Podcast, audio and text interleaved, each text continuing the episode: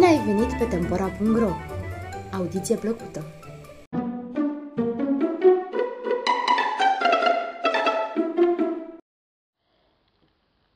Cum a fost Coli prins de un crap? Poveste elvețiană. Lacul Jux era tăinuit undeva printre crestele munților Jura. Pe povârnișurile lor stăteau răsfirate doar câteva căsuțe, iar oamenii prin acele părți erau îndeoși de plugari săraci și harnici. Într-una din căsuțe, în apropierea lacului, locuia Coli, un băietan răutăcios, care făcea tot în ciuda vecinilor săi. Coli era iute de picior și foarte chipeș, dar atât de egoist și de hain, încât ori de câte ori întâlnea oameni șchiopi urâți, sărați sau bătrâni, făcea has pe socoteala lor.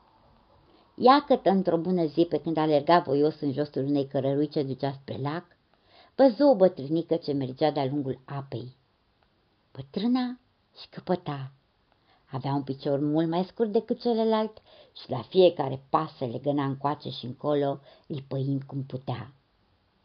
Coli alergă în spatele ei râzând vesel. O urmă pe cărare mai muțărindu-i mersul și șchiopătând ca și ea în timp ce îngâna. Șontăc, șontăc, șontăc, șontăc și la dreapta și la stânga, șontăc, șontăc, șontăc, șontăc. Piata bătrână se întoarse și îl certă. Ești rău și necugetat. Ia seama, toate se plătesc pe lume. Dar Coli râse bățăindu-se înainte și cântând. Șontăc, șontăc, șontăc, șontăc și la dreapta și la stânga, șontăc, șontăc, șontăc, șontăc. Ai să te căiești pentru asta. Ține minte, spuse femeia încă o dată. Curând, curând! De data aceasta Coli o privi în față și păli de uimire, văzând că pe cât era de cocoșată și bătrână la trup, atât era de tânără și frumoasă la chip. Coli nu putea înțelege de fel ce însemnau toate acestea și alergă înapoi acasă să-i povestească fratelui său despre ciudata tânără bătrână toamnă. O săptămână sau două mai târziu, Coli își luă undița și se duse să pescuiască în lac. Ea plecă peste țărmul umbrit și aruncă mumeala în apă. În curând, un pește mușcă din ea și Coli se ridică în picioare, gata să smulgă prada din undă. Dar în loc ca peștele să fie tras afară, Coli fu tras în apă. Totul se petrecu atât de repede, încât Coli n-a avut timp să-și dea seama ce se întâmplă. Auzi clipocitul apei și în clipa următoare se trezi pe fundul lacului, în timp ce un crap uriaș, care îl privea cu niște ochi ticloși și ciudați, puse stăpânire pe undiță. Crapul ținea undița în gură și făcea un zgomotat urzitor cu coada. Deodată, din spatele unei stânci apăru o zână și Coli privindu-i fața văzut că nu era alta decât femeia de care își bătuse joc pe malul lacului.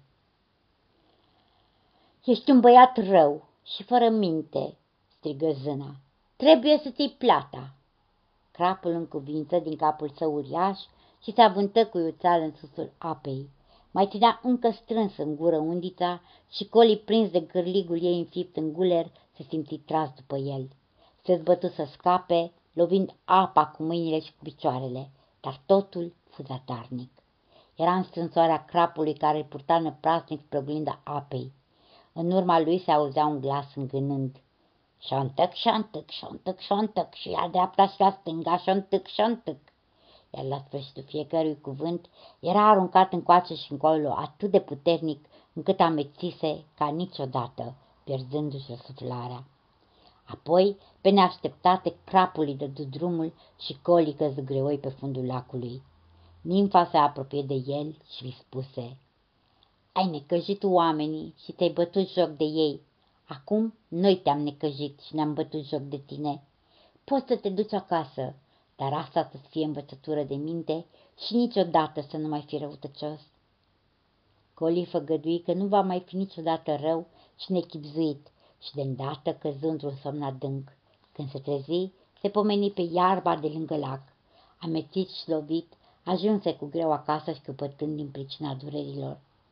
De bună seamă, făgăduiala făcută zânei fuținută, deoarece din acea zi toți începură să-l îndrăgească și fu unul din cei mai buni și mai de treabă locuitori ai munților Jura.